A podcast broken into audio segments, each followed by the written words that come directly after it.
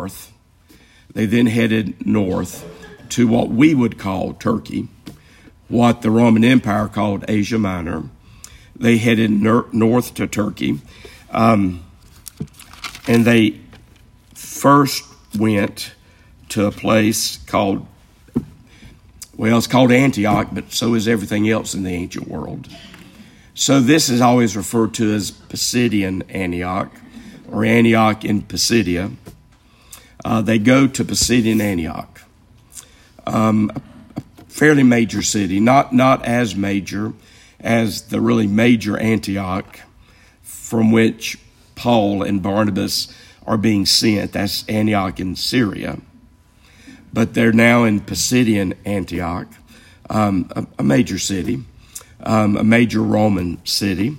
Uh, they are there, and what you talked about last week was you heard Paul's uh, rather lengthy for the book of Acts uh, sermon to the synagogue there in Pisidian Antioch. Um, it's long, but you still can about read it in two minutes.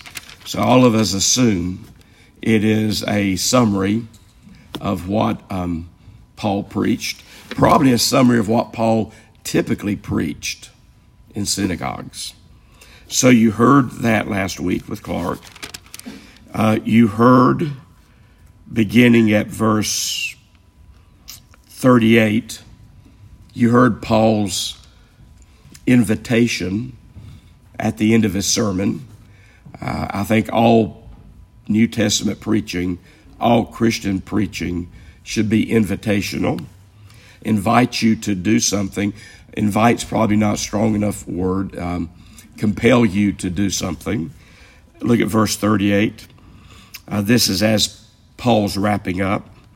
Let it be known to you, therefore, brothers, that through this man, Jesus, what Paul has just preached is he's gone through the history of the Old Testament, paved the way for Jesus, then presented Jesus to you, presented not the ethical teachings of Jesus, but presented the work of Jesus, death, burial, resurrection of Jesus.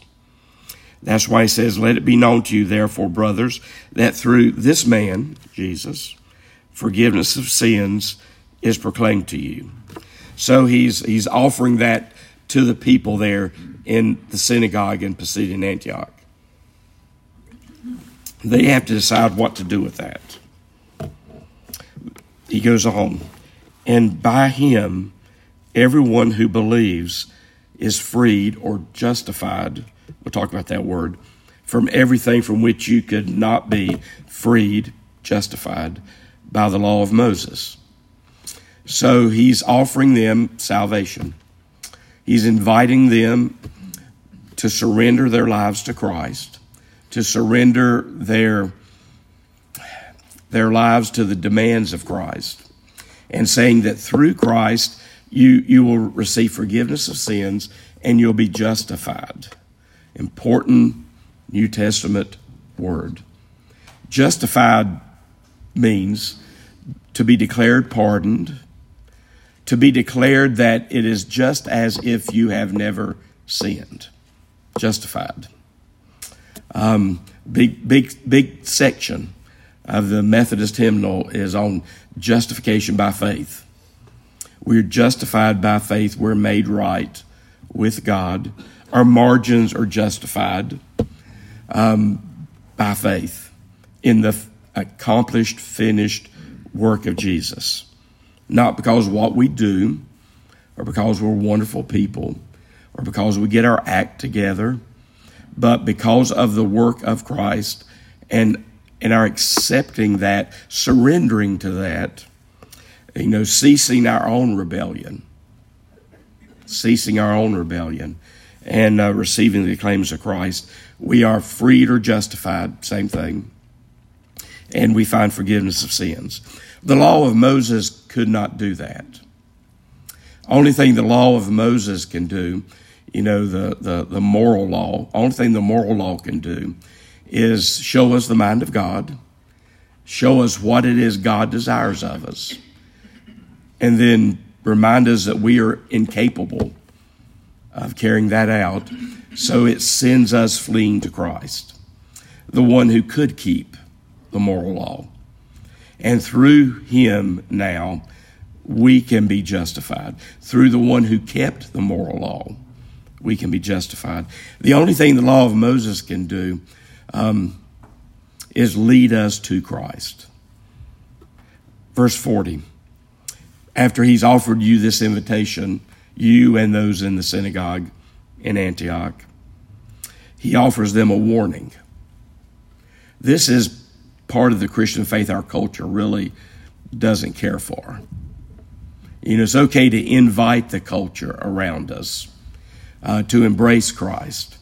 Um, but when you start talking about the essential nature of embracing Christ, uh, we lose our culture around us. We can offer Christ as another option among many, another path to God among many. But that's just nothing that the New Testament church has ever known about. So that's why after the invitation is offered, Paul offers a warning. Beware. So the warning's pretty clear. Beware, therefore, lest what is said in the prophets should come about. In other words, what, what the prophets have talked about, um, beware that it doesn't, doesn't apply to you.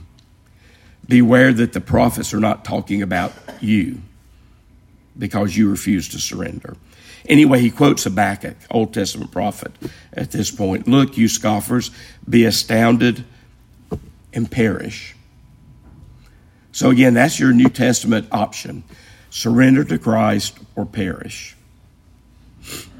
And Paul is saying to this Jewish synagogue, see, this comes from the Old Testament, it comes from our scriptures. Look, you scoffers, be astounded and perish.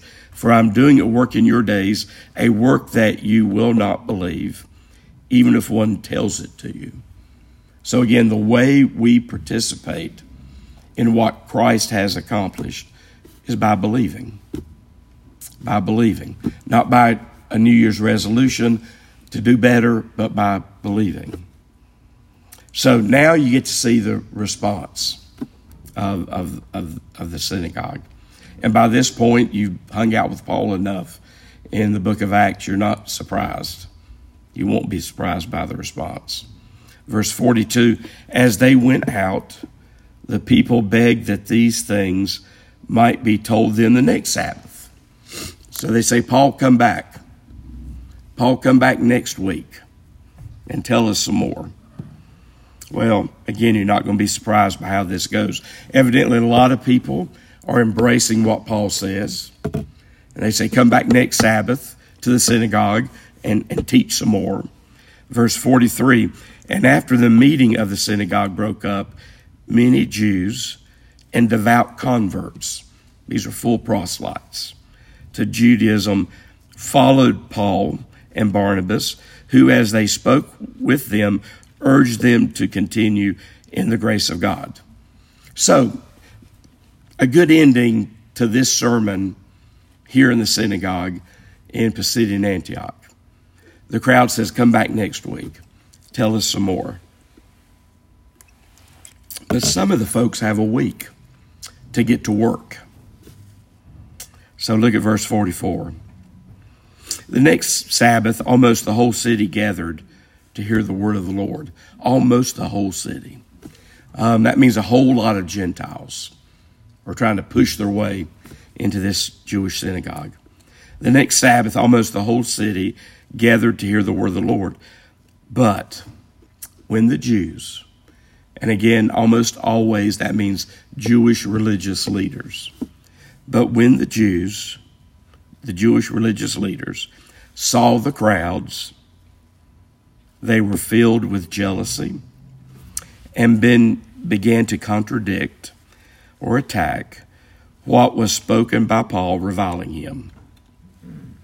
So at this point, um, the Jewish religious leaders see um, that the that the city is going after Paul and Barnabas, listening to what Paul and Barnabas are saying, and um, they're jealous. they're angry. It's, it's attacking their authority. It's attacking the status quo. It's attacking the way they've always done things. So um, they begin slandering Paul and Barnabas. Look at Paul and Barnabas's um, response. And Paul and Barnabas spoke out boldly. So the more they attacked, the more Paul and Barnabas spoke out boldly, saying it was necessary that the word of God be spoken to you first, talking about the Jews. It was necessary that the word of God spoke to you first. Uh, Paul makes it clear that the gospel goes first to the Jewish community. After it goes to the Jewish community, then it goes to the Gentiles. Every time Paul goes to the community in the ancient world, he goes to the synagogues first. Then, after he goes to the synagogues, he, he goes to the Gentiles. Right here in these couple verses, you reach a major, major turning point in Paul's ministry in Acts. He says, It was necessary that the word of God be spoken first to you Jews, since you thrust it aside and judge yourselves unworthy of eternal life. Behold, we are turning to the Gentiles. Well, Paul, I'm glad you're doing that because that's what Jesus told you to do. Go to the Gentiles. But his love for his people is great. God's love for the Jewish people is still great. Uh, the gospel goes first to the Jewish people, then to the Gentiles. We get to be grafted onto the vine. We get to be grafted onto uh, the Jewish movement. Um, there arose at periods throughout church history, um, more so during the latter Protestant Reformation, um, there arose a theology, particularly among some Protestants, that is referred to as replacement theology. I had somebody, and actually we were, you know, we were on the Isle of Patmos, which belongs to Greece. Uh, had somebody asked me if I believed in replacement theology. Um, so I knew I was talking to somebody who had studied some New Testament and Christian theology when they asked me if I believed in replacement theology. And I wanted to make it clear my position, so I said, um, I think replacement theology is um, from the pit of hell and smells like smoke. So, no, I don't believe in replacement theology. What replacement theology is, is that the Christian church has replaced the people of Israel. You know, a lot of language that we've used, which is not wrong, except you push it too far. You know, the new Israel, the new Jerusalem. We are grafted onto the vine. The vine is not thrown away and we replace it. You with me? So when he turns to the Gentiles, you'll notice on the second missionary journey, he doesn't give up on the Jews. He just goes primarily after the Gentiles after this. But no, I don't believe in replacement theology. a lot of Protestants embraced replacement theology for about 300 years of our history. Um, there's lots of reasons for that. One of the reasons we stopped, one of the reasons we began to strongly question replacement theology is the Holocaust. That's why, in a place like Christian Germany, you could create a theology that if you kept pushing it, it could lead to the Holocaust.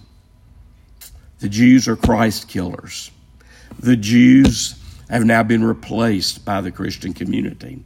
The blood of Christ, we've used this language. The blood of Christ is on all the Jewish people. Um, yeah, I'm, I'm, one of the good things that came out of the Holocaust is since the, the 1940s, Christians have tried not to be as anti Jewish in the way they do theology. They, they try not to say things like, well, the God of the Old Testament is a vengeful, wrathful God, and the God of the New Testament is a loving, gracious God. Pit of hell smells like smoke. You don't have two gods, one of the Old Testament, one of the New Testament. It's the same God. God, the God of the Bible, the God of Christian theology, has a side that is loving and a side that is wrathful, and they're both important. Any of you that have ever been parents, you understand that. If you were just loving parent and didn't have a judging side to you, your children probably got screwed up by that. If you're a parent, you know that both the, the, the, the wrathful, judging side and the loving, gracious side both have to be present. That's why the Christian community, we kept Old Testament and New Testament. That's why my New Testament professor at Duke, Mickey Efird, said, please don't walk around carrying just a New Testament. Because that sort of implies you can do without the other. But we can't. So be, be, be careful of embracing replacement theology concerning the Jews. Um, be careful even, even acting like you're replacing, um, you're, you're, you're embracing replacement theology. Because again, we know what can be the results of that. Uh, in Germany, the Nazis found some, some really hard stuff that Luther said that they used on the Christian people in Germany to burn down synagogues, to do Kristallnacht, to go after the Jewish people, and to bring about the Holocaust. But it didn't just happen in the 1930s. It was the end result of, of what, what was what we now call replacement theology. So uh, be really, really careful be really, really careful what you what you do or think or imply about the Jewish people. Um, I'll promise you, Jesus does not like it when you disrespect his mother. Jesus does not like it when you disrespect his body, the church. Jesus does not like it when you disrespect his people, the Jewish people. Anyway, this is a significant point in the book of Acts, but take it for what it's worth. Don't push it too far. He's not rejecting the Jews and turning to the Gentiles. Um, we, we, particularly Protestants, for a couple hundred years, pretty much taught that what was what was going on here, and it led us to really bad places. Anyway, though, he is going to He's going to keep trying on the Jewish people to help them embrace Christ. Um, but he's going to focus from this point on more and more on the Gentiles, even though he still goes to synagogues when he goes to a city. Anyway, what he wants them to understand is he's not doing something new. He's saying the Bible tells us this is the way the Jewish people are supposed to do it. Notice he quotes um, Isaiah 49 I have made you a light for the Gentiles, that you may bring salvation to the ends of the earth. So, Isaiah, particularly, which comes later in the writings of the Old Testament, Isaiah particularly says God chose the Jews not for privilege. God chose the Jews to take the light of God to the Gentiles. We owe our whole salvation to the Jewish people. It's the Jewish people that took the light of God, the oracles, the Old Testament, the prophecies, Jesus to the world. So Paul here is quoting Isaiah to say, you know, this is not some sort of new theology that says, you know, forget about the Jews, go to the Gentiles. He says we were always chosen uh, as a people to go to the Gentile world. Another way you can translate the word Gentiles is just the nations. All of the nations that are not the Jewish nation, uh, the Gentiles, everybody that's not Jewish. Anyway, so Paul, notice New Testament preaching. Wish I could say the same for all modern American preaching. Notice New Testament preaching is based on their scriptures. And, and what I've looked at this morning, he's, he's quoted Habakkuk. Here he's quoting Isaiah. Remember, the only Bible that the early Christian church had was what we call the Old Testament. Um, Paul didn't know he was in the process of writing Bible when he wrote his letters, but that's what we claim. But uh, the Bible they had was the Old Testament. So notice when you heard the rest of Paul's sermon last week, you saw several quotations from the Hebrew Bible. So let's wrap it up. Verse 48 And when the Gentiles heard this, they began rejoicing and glorifying the word of the Lord. And as many as were appointed to eternal life believed. Now, I want you to see something because the Bible does much better with this than we do. You know, we, because of some of our Greek heritage, sometimes we, we, we hate paradoxes. We hate things that don't seem to hold together. You know, one of the most common among Christians is um, is salvation based on free will, your choosing, or is salvation based on predestination, the sovereignty of God? And in our kind of post enlightenment mind, we think those are incompatible. Is it you or is it God's doing? And the right answer, church, is both. Look right here. I mean, if you just had verse 48, you know, these people, they rejoiced, glorified God, and as many as were appointed to eternal life believed. If you just had that, you would say, well, it's all about who God appoints. But notice, notice in, in this same section, notice, go back to verse 39, where Paul finishes his sermon. And by him, everyone who does what?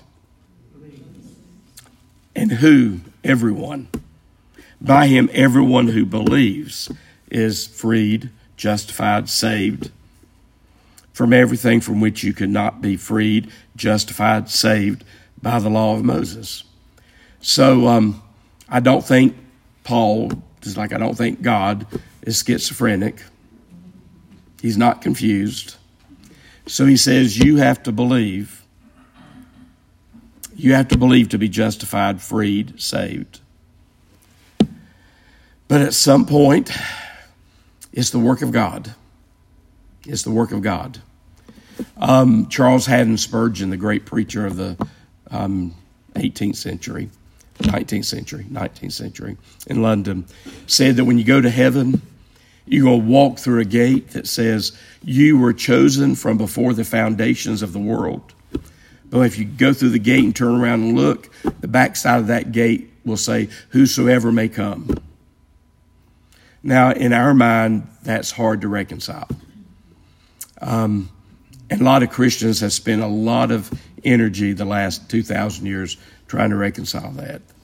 And I, I'm in favor of serious theological dialogue. But at the end of the day, it's both somehow.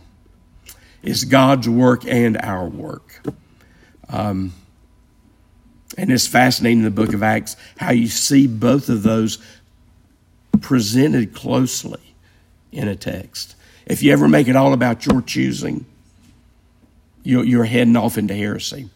If you ever make it all about God's choosing, you're heading off into heresy. Somehow you got to keep it both. But here, here, as many as were appointed to eternal life believed. Even the word believed is still here. So those who believe somehow are appointed. And somehow those who are appointed to salvation are people who believe. So if you have a hard time with that paradox, you know, there's a lot of paradoxes in the Christian faith. Is Jesus human or divine? The answer is yes. 100% of each. Bad math, good theology. There's lots of paradoxes in the Christian faith. If you have a hard time with that kind of paradox as a post Enlightenment scientific person, you know, too enamored with rationalism, well, you can take it up with God when you get there one day. But the Hebrew mind didn't have that issue. Uh, it was the Greek mind, which we're sort of heirs of the Greek mind. We like things to be rational. We like things to be linear. And sometimes the Bible's just not that is not that linear. It's both. Both and. When you do theology, always be aware of either or. Always think about both and. Uh, both and. Remember, God needs you, but not very much. It's always both and. Um, work as if it all depends upon you, but pray as if it all depends upon God then you'll start getting close uh, to the riches of New Testament Christianity. Anyway, verse 49 and the word of the Lord was spreading throughout the whole region. Again, Luke loves to keep showing you that. But the Jews, and again, to keep you from doing replacement theology and heading toward a Holocaust, make sure you always hear the Jewish religious leaders. But the Jewish religious leaders incited the devout women. Isn't that interesting? Uh, evidently, a lot of women were coming to faith. A lot of women were were in roles of leadership in the Jewish synagogues. Yeah, another way that we've gotten sort of anti-Jewish over the years is Jesus sort of brought freedom to the women, and the Jewish community was terrible on the women. Um, both and. Uh, we have a lot of evidence from the ancient world that there were synagogues where women were the presidents of the synagogues, not just men. So Jesus took it further. Jesus fulfilled what he learned in the Jewish faith. So, um, but it was never as if uh, women were second class citizens, and here Jesus came along and made them first class. Uh, they were always, and they still are, by the way, sometimes a little of both. And we need to be careful about that. But notice in the early Christian church, women were very prominent, uh, very prominent in, in, leadership. People like Chloe and Junia. Junia is referred to as an apostle. Hope you know that. Romans chapter 16. Junia is referred to as an apostle. And by the way, Junia is a her. So in, in, the, in, in the New Testament, you see women really being even more propelled into leadership, but it, it, it, didn't, it was not as if it didn't exist in the Jewish world. Here, the Jews incited the devout women of high standing and leading men of the city, stirring up persecution against Paul and Barnabas. So the Jewish leaders went after some strong women and strong men among the Jewish community, and they um, incited them against Paul and Barnabas and, and drove them out of their district. And then they do in verse 51 what Jesus taught them to do. Paul and Barnabas do what Jesus taught them to do. But they shook off the dust from their feet against them and went to Iconium. Um, remember, Jesus said that. If they don't receive you, shake the dust off your feet and just go on. Now, you need to understand what that means in the Jewish world. It means you're not to take any of that pagan dirt, pagan dust into the promised land. That's where it goes back to. So when you shake the dust off, what you're saying is you are reprobate, you have rejected God And I don't want to take any of your contamination with me to where I'm going. Yeah, they were not trying to win friends and influence people. Uh, when they say shake the dust off, they shook off the dust from their feet against them and went to Iconium. They head east at this point. Um, they go to what is now the modern day city of Konya uh, in Turkey. Um, and that's where we're going to pick up with them next week. Um, they go to Iconium. Uh, then another one of uh, Luke's famous summary statements. And the disciples, and we assume at this point it means the disciples that were left behind in, in um, uh, Pisidian Antioch, and the disciples that were left behind in Pisidian Antioch, the disciples that surrendered their lives to Jesus Christ because of the preaching Paul and Barnabas, they were filled. The Greek tense there is they were continually filled with joy and with the Holy Spirit. Uh, that's part of what it means to be a disciple. Is you're someone who knows the uh, the joy of, of being filled with the Holy Spirit. So that's the church that Paul and Barnabas leaves behind in um, Pisidian Antioch. So they leave this church behind, along with some really, really irritated Jews. They also leave that behind um, in Pisidian Antioch, which that's pretty typical of, of Paul's ministry. So next week we will pick up. Um, don't want to get you into Iconium yet. Next week uh, we'll probably do Iconium and Lystra. Lystra is very interesting. Uh, Paul is stoned um, at Lystra, and he may have been dead. Maybe not, but he's stoned at Lystra. Um, but we're going to, in chapters 13 and 14, you have Paul's first missionary journey. Chapter 15 is you get back to Jerusalem for an, a really important Jerusalem conference. Uh, is something that our contemporary American church needs to introduce themselves to again. What was decided in Acts 15. And then um, like I said, in the fall, we'll start in Acts 16, which is the beginning of Paul's second missionary journey, and that'll take us through take us through the, the remainder of the book of Acts. So, thank you um, for listening to my weekend voice. you know, I'm I'm I'm for, I'm more and more convinced. I see Mark Warburton. You see some empty spaces. Those are the people I brought back with me last night. Uh, who else besides Mark was with me on the trip? Me and Mark, we're the two standing. Um, yeah, there's. Um, please pray for all the people that run airlines. Um, I think there's a special place in the ninth ring of hell for them. Please pray for all the people that run airlines. Yeah, I think, Mark, it took us, what, 36 hours to 36 hours to get home last night.